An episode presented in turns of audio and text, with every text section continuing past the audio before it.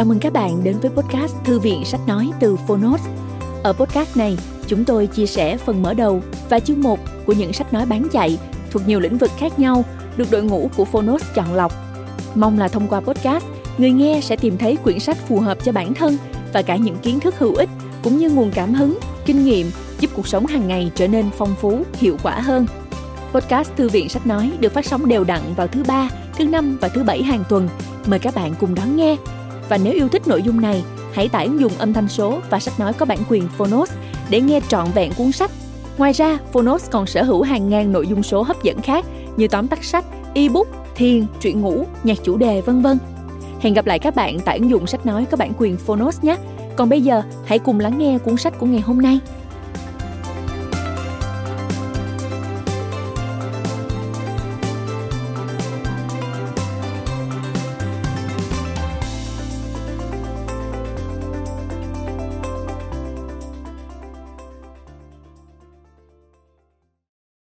Bạn đang nghe từ Phonos.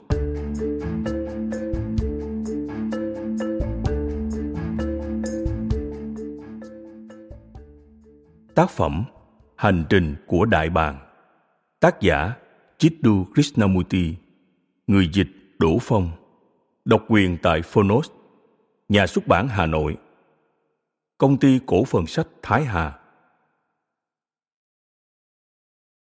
Sự tự do.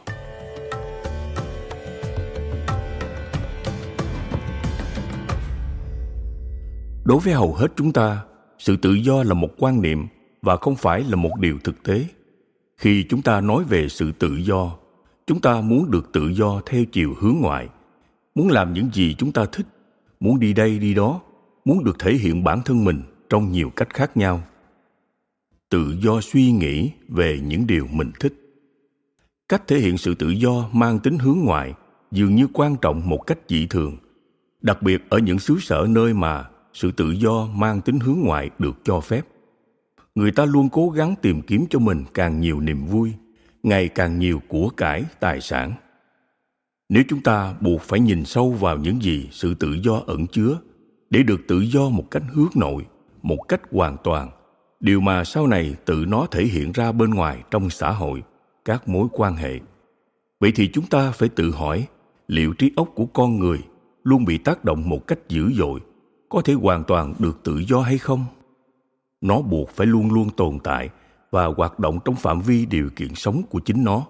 Vì lẽ đó mà hoàn toàn không có khả năng cho sự tự do, có phải vậy không? Một người có thể nhận thấy rằng trí óc luôn hiểu một cách thông thường rằng không có sự tự do ở trên trái đất này. Theo cách hướng nội hay hướng ngoại, bắt đầu tạo ra sự tự do ở một thế giới khác, một cuộc giải phóng ở tương lai, thiên đàng hay là gì gì đó. Hãy bỏ qua mọi khái niệm mang tính lý thuyết, lý tưởng của sự tự do để chúng ta có thể tìm hiểu xem liệu trí óc của chúng ta, của bạn và của tôi có thể thực sự được tự do. Tự do khỏi sự lệ thuộc, tự do khỏi sự sợ hãi, hốt hoảng và khỏi vô số vấn đề, cả những cái thấy được và cả những cái ở tầng sâu hơn của cái không thấy hay không liệu có thể có sự tự do hoàn toàn trong tâm hồn để rồi trí óc của con người chợt nhận ra điều gì đó không thuộc thời gian, không được tập hợp lại với nhau bởi ý nghĩ? Tuy nhiên, cũng không phải là một lối thoát khỏi những gì thực tế của sự tồn tại hàng ngày này. Trừ khi trí óc con người được tự do một cách hướng nội, trong tâm hồn và một cách hoàn toàn, nếu không thì không thể nào thấy được đâu là thật, thấy được liệu có một điều thực tế không hề được tạo ra bởi sự sợ hãi? Không được nhào nặng bởi xã hội hay nền văn hóa mà chúng ta sống trong đó, mà không phải là một lối thoát khỏi sự đơn điệu hàng ngày cùng với sự chán chường, cô đơn, thất vọng và hoài nghi của nó hay không? Để tìm xem liệu thực sự có được sự tự do như thế hay không, tự mỗi người phải tự nhận thức được tình trạng bị tác động của chính mình, những vấn đề sự nông cạn, trống rỗng điều yếu kém, mang tính bất biến của cuộc sống hàng ngày của mình. Và trên hết, phải tự nhận thức được sự sợ hãi. Một người phải tự nhận thức được chính bản thân mình không phải một cách nội tâm, cũng không phải theo một cách phân tích, mà phải thực sự nhận thức chính bản thân mình theo như chính nó như thế và xem liệu có thể hoàn toàn thoát ra khỏi những vấn đề này. Những vấn đề dường như luôn giam giữ trí óc ta hay không? Để có thể khám phá như chúng ta sắp sửa thực hiện đây, phải có sự tự do, không phải ở lúc kết thúc mà phải ở ngay lúc bắt đầu. Mọi người không thể nào khám phá, nghiên cứu hay tìm hiểu trừ khi anh ta được tự do. Để nhìn một cách sâu sắc, cần phải có không chỉ sự tự do mà còn kỷ luật cần thiết để quan sát.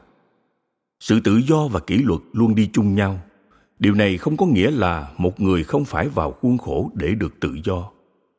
Chúng ta sử dụng từ kỷ luật, không theo nghĩa được nhiều người chấp thuận, truyền thống, tức là phải thích nghi, bắt chước, đàn áp theo một khuôn mẫu. Mà theo như nghĩa gốc của từ, đó là học hỏi. Học tập và sự tự do tồn tại song song. Sự tự do luôn mang theo kỷ luật của chính nó. Không phải thứ kỷ luật được áp đặt bởi trí óc để đạt được một kết quả nào đó. Hai điều này rất cần thiết. Sự tự do và hành vi học tập, một người không thể tìm hiểu chính bản thân anh ta trừ khi người đó tự do.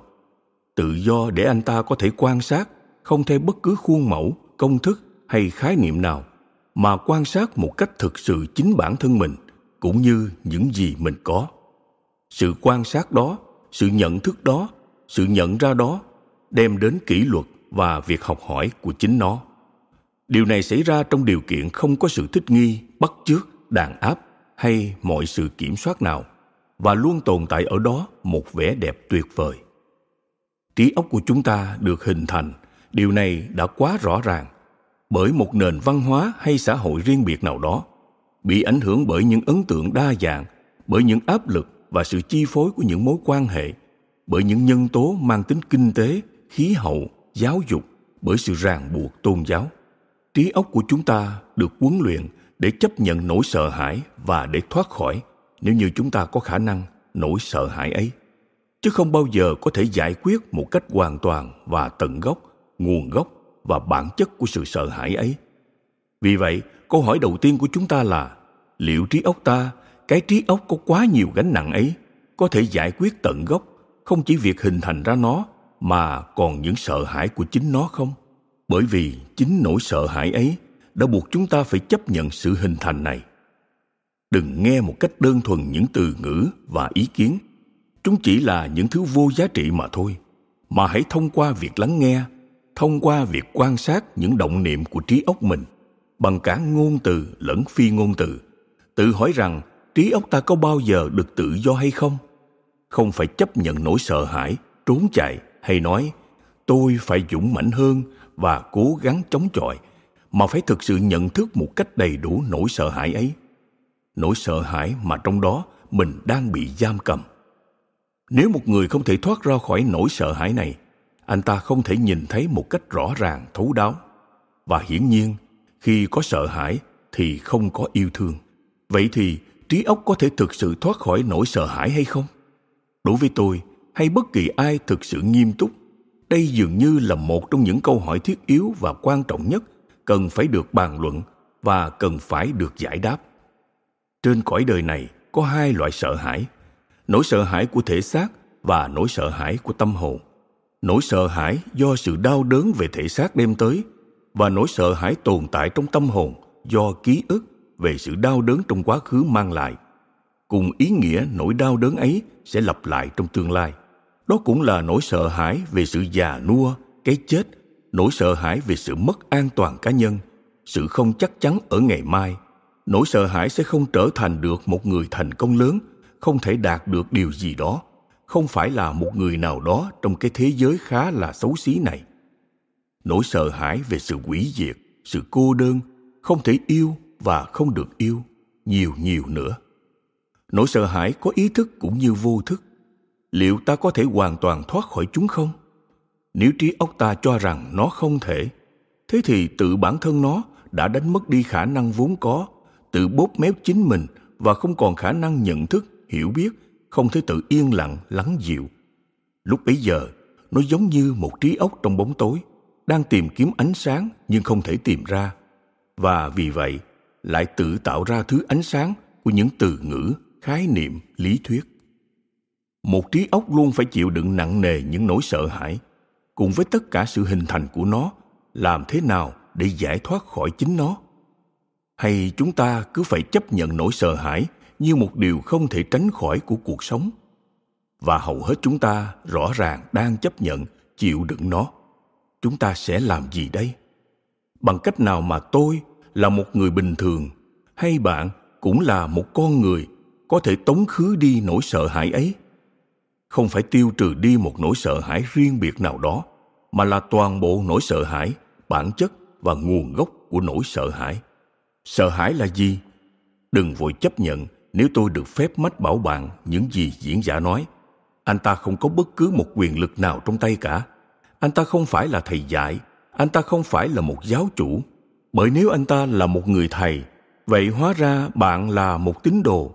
Và nếu bạn là một tín đồ thì bạn đã hủy hoại chính bản thân mình cũng như vị thầy kia. Chúng ta đang nỗ lực tìm ra tận gốc đâu là sự thật của nỗi sợ hãi. Đến khi ta không còn sợ hãi nữa mới thôi. Nhờ thế, chúng ta được tự do thoát khỏi mọi sự lệ thuộc một cách tự tại, thanh thản. Vẻ đẹp của sự tự do là ở chỗ bạn không để lại một dấu vết nào cả. Khi bay, chim đại bàng không khi nào để lại dấu vết của nó.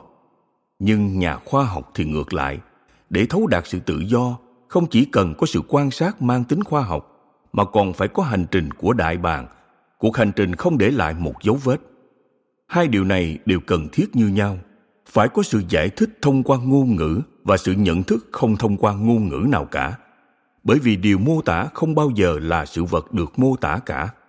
Lời giải thích rõ ràng không bao giờ là thứ được giải thích. Ngôn từ không bao giờ là sự vật nếu như tất cả những điều này đều rất rõ ràng, vậy thì chúng ta có thể tiến hành được rồi.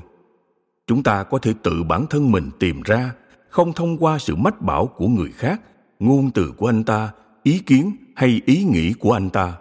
Liệu trí óc của ta có thể hoàn toàn được tự do khỏi nỗi sợ hãi hay không? Phần bạn vừa mới đọc xong, không phải là phần giới thiệu. Nếu như bạn không đọc kỹ và hiểu rõ nó, bạn khó có thể đọc tiếp phần sau để trả lời được những câu hỏi trên, phải có sự tự do để nhìn rõ. Phải có sự tự do khỏi thành kiến, những kết luận, khái niệm, ý tưởng.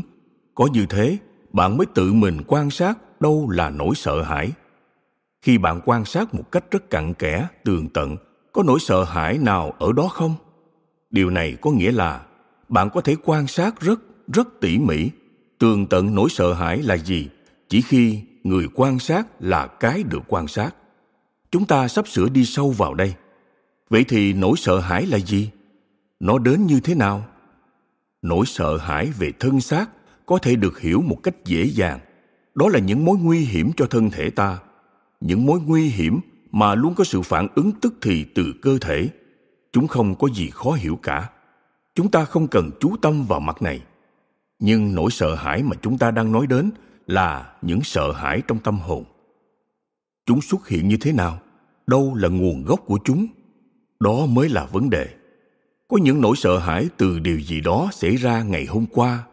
Nỗi sợ hãi về điều gì đó có thể xảy ra sau đây, vào ngày hôm nay hay ngày mai. Có những nỗi sợ hãi về những điều mà ta biết rất rõ, cũng như nỗi sợ hãi về những điều ta chưa biết hay ngày mai. Một người có thể thấy một cách rõ ràng rằng nỗi sợ hãi xuất hiện thông qua sự phức tạp của dòng suy nghĩ, qua việc nghĩ về những điều xảy ra ngày hôm qua mà làm ta sợ hãi, hay qua việc nghĩ về tương lai, phải vậy không? Suy nghĩ sản sinh ra nỗi sợ hãi, đúng không? Hãy hiểu cho thật chắc chắn, đừng vội chấp nhận những gì tôi đang nói. Phải thật hoàn toàn chắc chắn ở chính bản thân mình, trong việc có phải suy nghĩ là nguồn gốc của sự sợ hãi hay không. Suy nghĩ về sự đau đớn nỗi đau trong tâm hồn của một người trước đây đã trải qua và không muốn nó lặp lại, không muốn khơi lại. Suy nghĩ về tất cả những điều này sản sinh ra nỗi sợ hãi. Các bạn hiểu kịp những gì tôi nói chứ? Chúng ta sẽ không thể nào đi xa được, trừ khi chúng ta hiểu được điều này một cách rõ ràng. Ý nghĩ, suy nghĩ về một tai nạn, một việc đã trải qua, một trạng thái mà trong đó luôn tồn tại một sự khó chịu, hiểm nguy nỗi thống khổ hay sự đau đớn gây ra nỗi sợ hãi. Và ý nghĩ, sau khi đã hình thành được một sự an toàn chắc chắn về mặt tâm lý, không muốn sự an toàn đó bị xáo trộn, bất cứ sự xáo trộn nào cũng đều là một hiểm nguy và do đó sự sợ hãi xuất hiện. Nỗi sợ hãi do suy nghĩ mà ra, niềm vui thích cũng do suy nghĩ mà ra. Một người đã từng có một kỷ niệm vui vẻ dòng suy nghĩ hồi tưởng về nó và muốn nó được duy trì như thế. Và khi không thể, sự đối kháng, giận dữ, thất vọng và nỗi sợ hãi ập tới. Như vậy, ý nghĩ là nguồn gốc của sự sợ hãi cũng như niềm vui, đúng không nào? Đây không phải là một kết luận mang tính từ ngữ suông. Đây cũng không phải là một cách thức để tránh khỏi nỗi sợ hãi, mà là nơi đâu có niềm vui, nơi đó có nỗi đau và nỗi sợ hãi được duy trì bởi dòng suy nghĩ. Niềm vui thú luôn tồn tại với nỗi đau. Hai thứ này không thể tách rời nhau được, và cả hai đều do dòng suy nghĩ mà ra. Nếu như không hề có ngày mai, không có những khoảnh khắc kế tiếp, những điều mà chúng ta thường suy nghĩ dưới dạng sợ hãi hay niềm vui thú, thì cả hai trạng thái này đều không tồn tại. Chúng ta tiếp tục chứ. Liệu đây có phải là sự thật không phải một ý nghĩ, mà là một điều gì đó chính bạn phát hiện ra. Và vì thế là thật. Để bạn có thể nói, tôi nhận thấy rằng suy nghĩ sản sinh ra niềm vui lẫn nỗi buồn. Bạn đã từng tận hưởng những khoái cảm trong tình dục. Sau đó, bạn lại suy nghĩ về nó dưới dạng những hình ảnh trong tư duy. Và chính việc suy nghĩ về nó đã tiếp thêm sức mạnh cho niềm vui thú đó niềm vui thú mà giờ đây đang tồn tại dưới dạng những hình ảnh trong tư duy. Rồi khi niềm vui thú đó không còn được đáp ứng, đau khổ xuất hiện cùng với sự hoài nghi, sợ hãi, ghen tuông, khó chịu, giận dữ, hung tợn. Tuy nhiên, điều này không có nghĩa là bạn không được có niềm vui thú. Hạnh phúc hoàn toàn không phải là niềm vui thú. Sự vui sướng tột cùng không phải được đem lại bởi dòng suy nghĩ nó là một thứ hoàn toàn khác. Bạn có thể cảm nhận hạnh phúc hoàn toàn hay niềm vui sướng tột cùng chỉ khi nào bạn hiểu được bản chất của dòng suy nghĩ. Thứ sản sinh ra niềm vui và cả sự sợ hãi. Vậy câu hỏi được đặt ra lúc này là, ta có thể chấm dứt dòng suy nghĩ ấy hay không? Nếu như suy nghĩ sản sinh ra sự sợ hãi cũng như niềm vui, vì nơi nào có niềm vui tồn tại, nơi đó chắc phải có nỗi đau. Điều này đã quá rõ ràng rồi. Vậy hãy thử hỏi bản thân mình, có thể chấm dứt được dòng suy nghĩ hay không? Điều này không đồng nghĩa với việc chấm dứt sự nhận thức vẻ đẹp, sự tận hưởng vẻ đẹp. Điều này cũng không như việc ta cảm nhận được vẻ đẹp khi nhìn một đám mây hay một cái cây và tận hưởng nó một cách hoàn toàn trọn vẹn và đầy đủ. Thế nhưng khi dòng suy nghĩ cố tìm lại niềm vui thú ấy một lần nữa vào ngày hôm sau. Cũng chính là niềm vui thú mà ngày hôm qua ta đã trải qua khi nhìn thấy đám mây ấy, cái cây ấy, đóa hoa ấy, khuôn mặt đẹp đẽ của người nào đấy, thì suy nghĩ lại đem đến sự thất vọng, đau đớn, sợ hãi và niềm vui. Vậy dòng suy nghĩ có thể được chấm dứt hay không? Hay đây là một câu hỏi được đặt ra một cách thiếu suy nghĩ cặn kẽ? Đúng vậy, đây là một câu hỏi sai, bởi vì chúng ta mong muốn trải qua một niềm hạnh phúc hoàn toàn, niềm vui sướng tột cùng, chứ không phải là một niềm vui thú. Bằng cách chấm dứt dòng suy nghĩ, chúng ta hy vọng mình sẽ có được một điều gì đó thật lớn lao. Thứ không phải là sản phẩm của niềm vui thú và nỗi sợ hãi. Suy nghĩ có vị trí gì trong cuộc sống này, chứ không phải là dòng suy nghĩ chấm dứt như thế nào suy nghĩ đóng vai trò gì đối với sự hoạt động và sự bất động? Suy nghĩ đóng vai trò gì đối với hành động? Nơi mà hành động thực sự cần thiết. Tại sao? Khi có sự thưởng thức vẻ đẹp một cách trọn vẹn, suy nghĩ lại xuất hiện. Vì nếu nó không xuất hiện, thì nó sẽ không được mang sang ngày hôm sau. Tôi muốn biết, khi ta chiêm ngưỡng một cách trọn vẹn vẻ đẹp của một ngọn núi, của một khuôn mặt đẹp đẽ, của một làn nước êm ả tại sao dòng suy nghĩ lại xuất hiện và tác động đến cảm giác lúc ấy? Rồi nói, tôi phải có một niềm vui thú nào vào ngày mai? Tôi phải tìm hiểu xem suy nghĩ đóng vai trò gì trong hành động và tìm hiểu xem liệu suy nghĩ có cần phải tham dự khi mà thực sự không cần thiết hay không. Tôi trông thấy một cái cây đẹp, không một chiếc lá đứng giữa trời. Nó đẹp một cách kỳ lạ và như vậy là quá đủ. Không còn gì để nói. Tại sao suy nghĩ lại đến và lên tiếng? Nhất định ngày mai tôi phải có một niềm vui thú ấy một lần nữa. Và tôi cũng nhận thấy rằng suy nghĩ lúc nào cũng có mặt trong hành động. Kỹ năng trong hành động cũng là kỹ năng trong suy nghĩ. Vậy thì đâu là mối quan hệ thật sự giữa suy nghĩ và hành động? Thực ra hành động của chúng ta đều dựa trên những khái niệm, ý kiến. Tôi có một ý tưởng hoặc quan niệm về những gì nên được làm và những gì đã được làm thường chỉ sắp xỉ những quan niệm đó, lý tưởng đó. Thế thì có một sự phân chia giữa hành động và quan niệm, lý tưởng, cái nên hiện hữu. Thật ra trong sự phân chia này luôn tồn tại một mâu thuẫn. Bất cứ sự phân chia mang tính tâm lý nào cũng đều sản sinh ra mâu thuẫn ta đang tự hỏi bản thân mình, suy nghĩ đóng vai trò gì trong hành động? Nếu có sự phân chia giữa hành động và lý tưởng, vậy hành động hóa ra không trọn vẹn. Liệu có một hành động nào mà trong đó suy nghĩ nhận biết sự vật một cách tức thời và ngay lập tức hành động mà không để cho một ý tưởng nào, một quan niệm nào hành động riêng lẻ? Liệu có một hành động mà trong đó chính việc nhận biết đã là hành động? Hành động nào mà trong đó chính việc suy nghĩ đã là hành động. Tôi nhận thấy rằng suy nghĩ sản sinh ra sự sợ hãi và niềm vui sướng. Tôi cũng nhận ra rằng nơi nào tồn tại niềm vui sướng, nơi đó tồn tại nỗi đau và do đó sự chống chọi lại nỗi đau cũng từ đó mà sinh ra. Tôi nhận thức điều đó rất rõ ràng. Việc nhận thấy đã là hành động tức thời rồi. Trong quá trình nhận thấy đó, bao gồm dòng suy nghĩ, sự hợp lý và việc suy nghĩ một cách rõ ràng. Tuy nhiên, việc nhận ra điều đó cũng như hành động đều mang tính tức thời. Vì lẽ đó mà sự tự do thực sự hiện hữu. Chúng ta có thực sự đang liên lạc với nhau? Hãy cứ từ từ, điều này rất khó hiểu đấy. Hãy đừng trả lời vội vàng rằng có. Nếu bạn trả lời có, vậy thì khi bạn rời khỏi hội trường này, bạn chắc chắn phải thoát ra khỏi sự sợ hãi còn không thì việc bạn trả lời có, chỉ cho thấy bạn hiểu theo khía cạnh ngôn ngữ, kiến thức mà thôi. Điều này thực ra chẳng có ý nghĩa nào cả. Sáng nay, bạn và tôi đang ở đây, đang tìm hiểu nỗi sợ hãi, và khi bạn rời khỏi hội trường này, bạn chắc chắn phải được tự do khỏi nó. Điều này có nghĩa bạn là một con người hoàn toàn tự do. Một con người hoàn toàn khác một con người đã được chuyển đổi hoàn toàn. Không phải ngày mai, mà là ngay bây giờ. Bạn thấy rõ ràng là suy nghĩ sản sinh ra được niềm vui sướng và sự sợ hãi. Bạn thấy rằng tất cả mọi giá trị của chúng ta đều dựa trên nỗi sợ hãi và niềm vui sướng.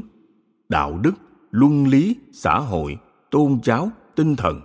Nếu bạn nhận thức được sự thật của nó, để thấy được sự thật của nó, bạn phải vô cùng tỉnh táo luôn quan sát mọi động niệm của suy nghĩ một cách hợp lý và lành mạnh, thì chính sự nhận thức ấy đã là hành động hoàn toàn.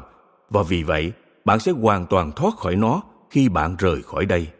Nếu không, bạn sẽ tự hỏi, liệu ngày mai khi thức dậy, mình có hoàn toàn được tự do không nhỉ? Suy nghĩ luôn vận hành trong mỗi hoạt động của chúng ta. Khi bạn muốn về nhà, bạn buộc phải suy nghĩ hoặc để đón xe buýt xe lửa đi đến sở làm, suy nghĩ phải hoạt động một cách hiệu quả, khách quan, không cá nhân, không cảm tình.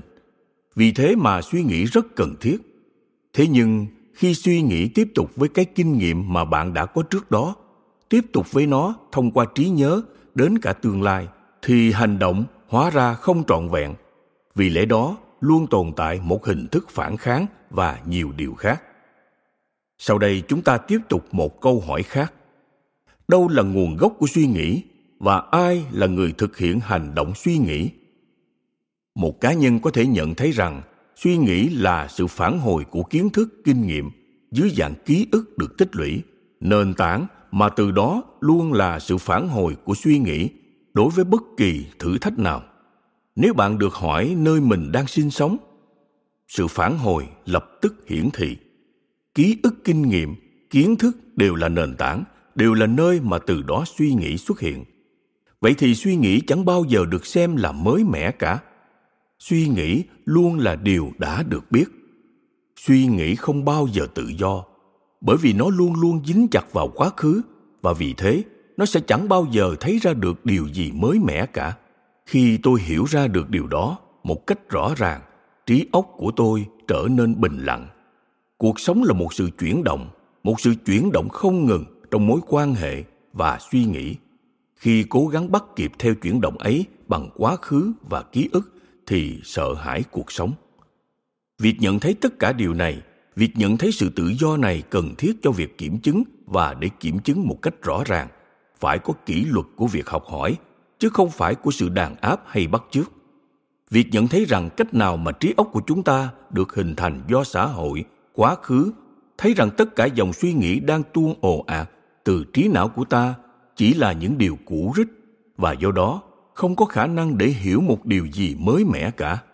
Khi thấy rõ tất cả những điều này, trí óc của chúng ta trở nên hoàn toàn yên lặng, không bị điều khiển, cũng không bị ảnh hưởng để làm cho yên lặng. Không hề có hệ thống hay phương pháp nào, dù là phương pháp thiền của nhật bản hay một hệ thống bao gồm những yếu chỉ từ đất nước ấn độ, làm cho trí óc của ta được thanh thản đó là thứ ngu xuẩn nhất dành cho trí óc ta. Áp đặt nó để được bình thản, yên lặng. Khi mọi thứ đã rõ ràng, phải thực sự cảm nhận được điều này, chứ không phải theo lý thuyết suông, thì một hành động xuất phát từ sự nhận thức ấy sẽ xuất hiện. Chính ngay chỗ nhận thức ấy mới là hành động giúp chúng ta thoát khỏi nỗi sợ hãi. Vậy thì, mỗi khi nỗi sợ hãi nào xuất hiện, tức thì có sự nhận thức ấy và dấu chấm hết cho sự sợ hãi tình yêu là gì? Đối với hầu hết chúng ta, nó là niềm vui sướng cũng như là nỗi sợ hãi. Đó là cái ta gọi là tình yêu. Một khi có sự hiểu biết sâu sắc về sự sợ hãi cũng như niềm vui sướng, vậy thì tình yêu là gì? Và ai là người trả lời câu hỏi này? Người thuyết giảng, mục sư hay chính cuốn sách này?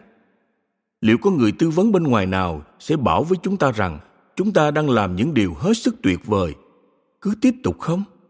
Hay là sau khi quan sát, xem xét, thấy một cách không hề có sự phân tích, toàn bộ cấu trúc và bản chất của sự vui thú, nỗi sợ hãi, sự đau đớn, chúng ta cuối cùng nhận thấy rằng người quan sát, người thực hiện hành động suy nghĩ cũng chỉ là một phần của dòng suy nghĩ. Nếu không có việc suy nghĩ thì không có người suy nghĩ. Hai thứ này hoàn toàn không thể tách ra được. Người suy nghĩ chính là dòng suy nghĩ chúng ta sẽ cảm nhận được vẻ đẹp cùng với sự tinh tế khi thấy được điều đó. Vậy thì cái trí óc mà bắt đầu tìm hiểu về nỗi sợ hãi đấy ở đâu? Bạn có thực sự hiểu được tôi đang nói gì không? Tình trạng của trí óc ta, cái trí óc mà trải qua tất cả các điều này, đến giờ phút này ra sao? Nó còn đang trong trạng thái như lúc trước khi nó chuyển sang trạng thái này không? Nó cảm nhận được điều này một cách rất ư là quen thuộc nó đã thấy được bản chất của cái gọi là suy nghĩ, nỗi sợ hãi và niềm vui sướng. Nó đã thấy được tất cả những điều đó. Vậy thì tình trạng thực sự của nó đang như thế nào? Rõ ràng, không một ai có thể trả lời câu hỏi này ngoài chính bản thân bạn. Nếu bạn thực sự đi vào cuộc hành trình này, bạn sẽ thấy rằng nó đã trở nên hoàn toàn thay đổi. Nếu được, thì chúng ta có thể tiếp tục đặt các câu hỏi chứ đặt câu hỏi là một trong những việc dễ nhất. Có lẽ vài người trong chúng ta từ lúc nãy đến giờ đang suy nghĩ xem câu hỏi của mình sẽ như thế nào trong khi người thuyết giảng đang giảng. Chúng ta thật sự quan tâm nhiều đến việc đặt câu hỏi hơn là việc lắng nghe. Một người buộc phải hỏi những câu hỏi có liên quan đến chính họ, không chỉ ở nơi đây mà ở khắp mọi nơi. Hỏi một câu hỏi đúng trọng tâm thì quan trọng hơn rất nhiều so với việc nhận được câu trả lời. Giải pháp của một vấn đề nằm trong việc hiểu rõ vấn đề ấy. Câu trả lời không bao giờ nằm bên ngoài vấn đề mà nằm trong vấn đề. Một người không thể nào có thể xem xét vấn đề một cách rõ ràng được nếu anh ta chỉ lo quan tâm tới câu trả lời đến giải pháp. Hầu hết chúng ta đều nóng lòng giải quyết vấn đề mà không chịu nhìn thấu đáo nó. Và để làm được điều này, chúng ta phải có năng lượng, sự mãnh liệt và một niềm đam mê, chứ không phải là sự ù lì, lười biếng như phần lớn chúng ta. Chúng ta thường thích người khác làm giùm mình. Không hề có một người nào có thể giải quyết bất kỳ vấn đề nào của chúng ta, dù vấn đề đó là chính trị, tôn giáo hay tâm lý. Một người phải có nhiều sức sống, đam mê và sự mãnh liệt để có thể nhìn ra và quan sát vấn đề. Rồi sau đó, khi bạn quan sát nó, câu trả lời sẽ hiện ra một cách rõ ràng điều này không có nghĩa là bạn không được phép đặt câu hỏi, mà ngược lại, bạn phải nhất thiết đặt câu hỏi. Bạn phải nghi ngờ mọi thứ người khác nói với bạn, ngay cả tôi, người thuyết giảng. Người hỏi, liệu việc nhìn lại mình có đem lại nguy hiểm gì không khi ta xem xét những vấn đề mang tính cá nhân? Krishnamurti, tại sao lại không có mối nguy hiểm nhỉ? Bạn băng qua đường còn có nguy hiểm nữa là ý bạn là chúng ta không được xem xét, bởi vì như thế rất nguy hiểm. Tôi nhớ có một lần, nếu bạn cho phép tôi sẽ kể lại một câu chuyện. Một người đàn ông rất giàu có đến thăm chúng tôi, và ông ta nói rằng, tôi rất quan tâm đến những điều ông giảng dạy, và tôi muốn giải quyết tất cả những điều ám ảnh tôi. Bạn biết đấy, những điều ngu ngốc mà người ta hay nói ấy mà. Và tôi trả lời ngài hãy yên tâm, chúng ta hãy cùng nhau tìm hiểu nó. Và thế là chúng tôi bắt đầu trò chuyện với nhau. Sau đó ông ta có đến một vài lần nữa, và sau tuần thứ hai, ông ta đến và thổ lộ. Tôi cứ nằm mộng, thấy toàn những điều hải hùng khủng khiếp. Hình như mọi thứ xung quanh tôi đang từ từ biến mất. Tiếp đó, ông ta nói có lẽ đây chính là kết quả của việc tôi tự tìm hiểu mình, và giờ đây tôi đã nhận thấy mối nguy hiểm của nó. Sau đó ông ta không còn tìm tôi nữa. Tất cả chúng ta đều muốn mình được an toàn. Tất cả chúng ta đều muốn vô sự trong cái thế giới nhỏ bé này, cái thế giới của sự sắp xếp rất trật tự. Thế nhưng lại quá ư hỗn độn này cái thế giới bao gồm những mối quan hệ riêng tư của chúng ta mà chúng ta không hề muốn bị quấy rầy. Mối quan hệ giữa vợ và chồng mà trong đó họ luôn bám chặt lấy nhau, trong đó luôn tồn tại nỗi buồn khổ. Sự hoài nghi lẫn nhau, nỗi sợ hãi, mối hiểm nguy, lòng ích kỷ, cơn phẫn nộ, sự áp chế. Có một cách để có thể nhìn rõ vào chính bản thân mình mà không hề có nỗi sợ hãi, mối hiểm nguy nào cả. Đó là nhìn mà không hề có sự chỉ trích, phán xét nào cả. Chỉ nhìn mà không phải để diễn giải, không phải để xem xét và không phải để đánh giá. Để làm được điều này, trí óc của ta phải luôn háo hức học hỏi trong sự quan sát của nó về những gì đang thực sự diễn ra. Mối hiểm nguy trong cái đang thực sự diễn ra là gì? Con người là một sinh vật có chiều hướng bạo lực. Đây chính là cái đang thực sự diễn ra. Và mối hiểm nguy mà họ mang lại cho thế giới này chính là kết quả của tính bạo lực. Nó chính là hậu quả của sự sợ hãi. Đâu là mối hiểm nguy khi ta quan sát nó và cố tránh giải trừ nỗi sợ hãi ấy khỏi ta? Để từ đó, chúng ta có thể tạo ra một xã hội hoàn toàn khác cùng với những giá trị cũng được đổi thay có một vẻ đẹp tuyệt vời trong việc quan sát, trong việc nhìn mọi vật theo đúng bản chất của chúng, về mặt nội tại, về mặt tâm lý. Điều này cũng không có nghĩa là một người phải chấp nhận mọi vật theo đúng bản chất của chúng, phải chống đối hay thay đổi cái đang hiện hữu. Chính việc nhận thức cái đang hiện hữu đã đem đến sự thay đổi cho chính nó. Thế nhưng, mỗi cá nhân phải biết được nghệ thuật nhìn, và nghệ thuật này không bao giờ được xem là mang tính hướng nội hay được gọi là nghệ thuật phân tích cả, mà chỉ là quá trình quan sát, không hề có sự lựa chọn nào. Người hỏi, có phải không tồn tại nỗi sợ hãi tự phát? Krishnamurti, bạn gọi đó là sự sợ hãi sao? Khi bạn biết rằng lửa đang thiêu rụi mọi thứ, khi bạn thấy một vách núi dựng đứng, bạn có cho rằng việc tránh xa những thứ đó là nỗi sợ hãi hay không? Khi bạn trông thấy một con thú hoang dại, một con rắn chẳng hạn, bạn lùi bước thì đó là sự sợ hãi hay sao hay là sự khôn ngoan sự khôn ngoan ấy là kết quả từ việc hình thành ra điều kiện, bởi vì trước đó bạn đã lường trước được mối hiểm nguy từ vách đá dựng đứng ấy bởi vì nếu bạn không lường trước được, bạn có thể bị ngã xuống vực và thế là chấm hết. Trí thông minh của bạn mách bảo bạn phải luôn cẩn thận. Vậy cái trí thông minh ấy là nỗi sợ hãi sao? Thế nhưng, có phải trí thông minh là thứ vốn luôn vận hành khi chúng ta chia mình thành quốc gia này, quốc gia nọ, cũng như tôn giáo này, tôn giáo kia không? Khi chúng ta lập ra sự phân chia này giữa tôi và bạn, giữa chúng ta và chúng nó, đó có phải là trí thông minh không? đó có phải là thứ đang vận hành trong sự phân chia như thế thứ mà mang lại mối hiểm nguy thứ mà chia rẽ mọi người, thứ mà đem lại chiến tranh, đó có là sự vận hành thông minh hay là nỗi sợ hãi?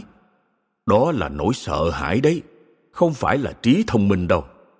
Hay nói một cách khác, chúng ta tự phân chia chính mình ra.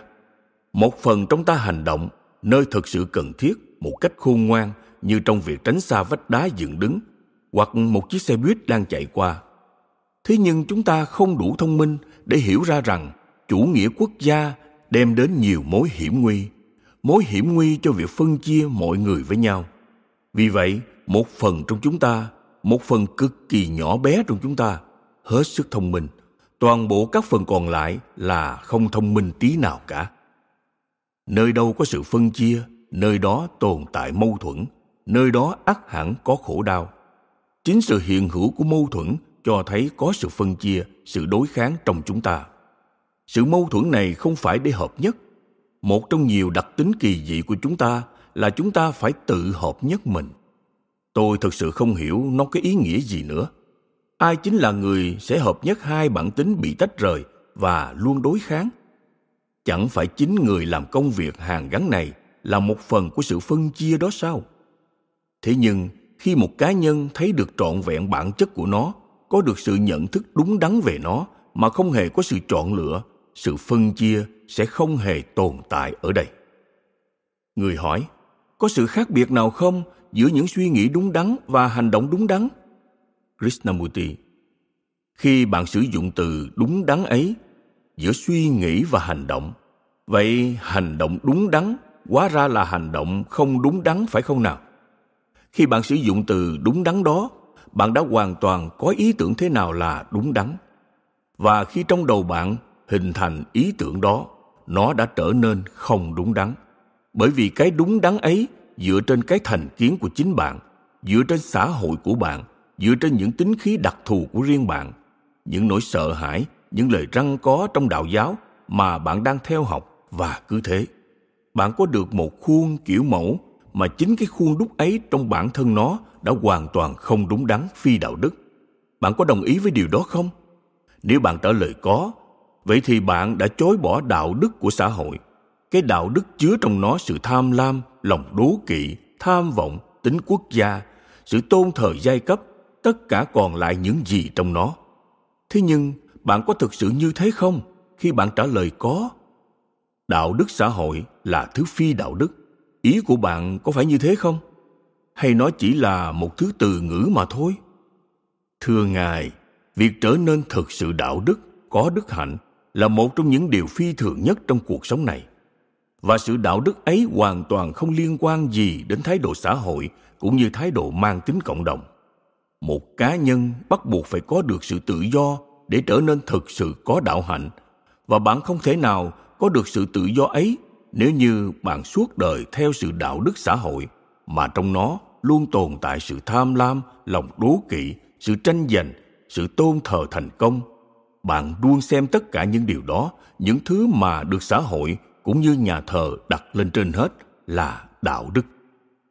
Người hỏi, chúng ta có phải chờ đợi cho điều này xảy ra, hay liệu có một khuôn phép nào đó mà ta có thể sử dụng? Krishnamurti, chẳng lẽ chúng ta buộc phải có khuôn phép để hiểu rằng chính việc nhìn thấy đã là hành động sao? Chúng ta có buộc phải có không? Người hỏi ngài đang giảng về tâm hồn bình lặng. Đó có phải là kết quả của một khuôn phép hay không phải? Krishnamurti, này ông, hãy nghe đây. Một người lính đang đứng gác trước thành lũy của mình. Anh ta hoàn toàn im lặng trong tư thế lưng thẳng, cầm chắc khẩu súng của mình. Anh ta được huấn luyện ngày này qua ngày khác. Đối với anh ta, mọi sự tự do nào cũng không được phép. Anh ta rất trầm lặng nhưng đó có phải là trạng thái yên lặng không? Hoặc khi một đứa trẻ bị cuốn hút vào một món đồ chơi nào đó đó có phải là trạng thái yên lặng? Bạn thử lấy đi món đồ chơi ấy, đứa bé đó sẽ trở lại tính khí của nó. Vì vậy, liệu khuôn phép, hãy hiểu theo một cách đích thực điều này. Hỡi ngài, cho một lần và cho những lần sau, điều này quá ư đơn giản mà. Có đem đến sự yên lặng trong tâm hồn ta? Có lẽ nó chỉ mang lại sự tâm tối, một trạng thái ù lì. Thế nhưng, nó có đem lại sự yên lặng trong sự thấu hiểu, tuy cực kỳ năng động, thế nhưng lại rất yên lặng. Người hỏi, thưa ngài ngài muốn chúng tôi, những ai đang có mặt trên thế giới này phải làm gì? Krishnamurti, rất đơn giản, thưa ông. Tôi không hề muốn gì cả. Đó là điều thứ nhất. Thứ hai hãy sống và sống trên thế giới này. Thế giới này quá ư là đẹp đẽ. Nó chính là thế giới của chúng ta, trái đất của chúng ta, nơi có thể sống. Thế mà chúng ta lại không có gì cả. Chúng ta co cụm, chúng ta phân rẽ, chúng ta lo sợ. Chúng ta bị chính đồng loại của chúng ta làm hoảng sợ. Và vì thế, chúng ta nào có sống đâu. Chúng ta không hề có mối quan hệ nào cả. Chúng ta bị cô lập chúng ta đang làm cho chính đồng loại của mình thất vọng. Chúng ta hoàn toàn không biết sống trong tình trạng ngây ngất, sung sướng là như thế nào cả. Tôi dám khẳng định rằng, một người có thể sống như thế chỉ khi anh ta biết được cách tự do khỏi những điều ngu xuẩn ấy trong cuộc sống của mình. Việc tự do khỏi chúng là cách duy nhất để dần dần nhận ra những mối quan hệ của một cá nhân không chỉ với đồng loại, mà còn với những ý tưởng, với bản chất với mọi thứ. Trong mối quan hệ ấy, một cá nhân có thể khám phá ra anh ta là ai, nỗi sợ hãi của mình, sự hoảng hốt, thất vọng, sự cô đơn, sự thiếu thốn trầm trọng của mình. Một con người chứa trong anh ta đầy sự lý thuyết, ngôn từ, kiến thức thâu lượm được từ người khác. Một người không hề biết gì về mình. Vì thế, anh ta không thể biết được phải sống ra sao. Người hỏi ông giải thích những mức độ khác nhau của sự tỉnh táo dưới những hình thức não bộ của con người như thế nào. Bộ não của ta dường như là một vấn đề mang tính vật lý, còn tâm hồn không thuộc về vật lý chút nào cả. Thêm vào đó, tâm hồn dường như có một phần luôn tỉnh táo và một phần không luôn tỉnh táo. Chúng ta có thể kết luận được gì qua những điều này? Krishnamurti. Sự khác biệt giữa bộ não và tâm hồn là gì? Ý nghĩa của ông là vậy phải không, thưa ông? Cái bộ não mang tính vật lý thực sự. Bộ não mà là kết quả của quá khứ, là thành quả của sự tiến hóa của nhiều ngàn ngày hôm qua với tất cả những ký ức, kiến thức và kinh nghiệm của nó. Không phải là phần não của toàn bộ tâm hồn sao? Tâm hồn mà trong đó tồn tại tình trạng tỉnh táo và không tỉnh táo sao? Tính vật lý cũng như phi vật lý, hay gọi là tính tâm lý, chẳng phải tất cả là một thể thống nhất sao? Chẳng lẽ chính chúng ta không phải là một người đã thực hiện việc phân chia ra trạng thái tỉnh táo và không tỉnh táo, bộ não và không phải bộ não hay sao? Chúng ta không thể nhìn một vật thể một cách toàn thể, không phân chia sao? Liệu tình trạng tỉnh táo có khác biệt so với tình trạng không tỉnh táo? Hay nó không phải là một phần của toàn thể, mà là chúng ta đã chia nó ra? Từ đây xuất hiện câu hỏi, liệu tính nhận biết hay bộ phận hoạt động, thứ mà hoạt động suốt cả ngày, liệu thứ đó có thể quan sát tình trạng mất tỉnh táo hay không? Tôi không biết liệu chúng ta có thời gian để xem xét một cách sâu sắc điều này hay không nữa. Bạn không cảm thấy mệt sao? Các bạn đừng hạ thấp điều này xuống như là một hình thức tiêu khiển ai cũng làm được điều này cả. Ngồi trong một căn phòng đẹp và ấm cúng, lắng nghe giọng nói của anh ấy, chúng ta đang đối đầu với những điều hết sức nghiêm trọng.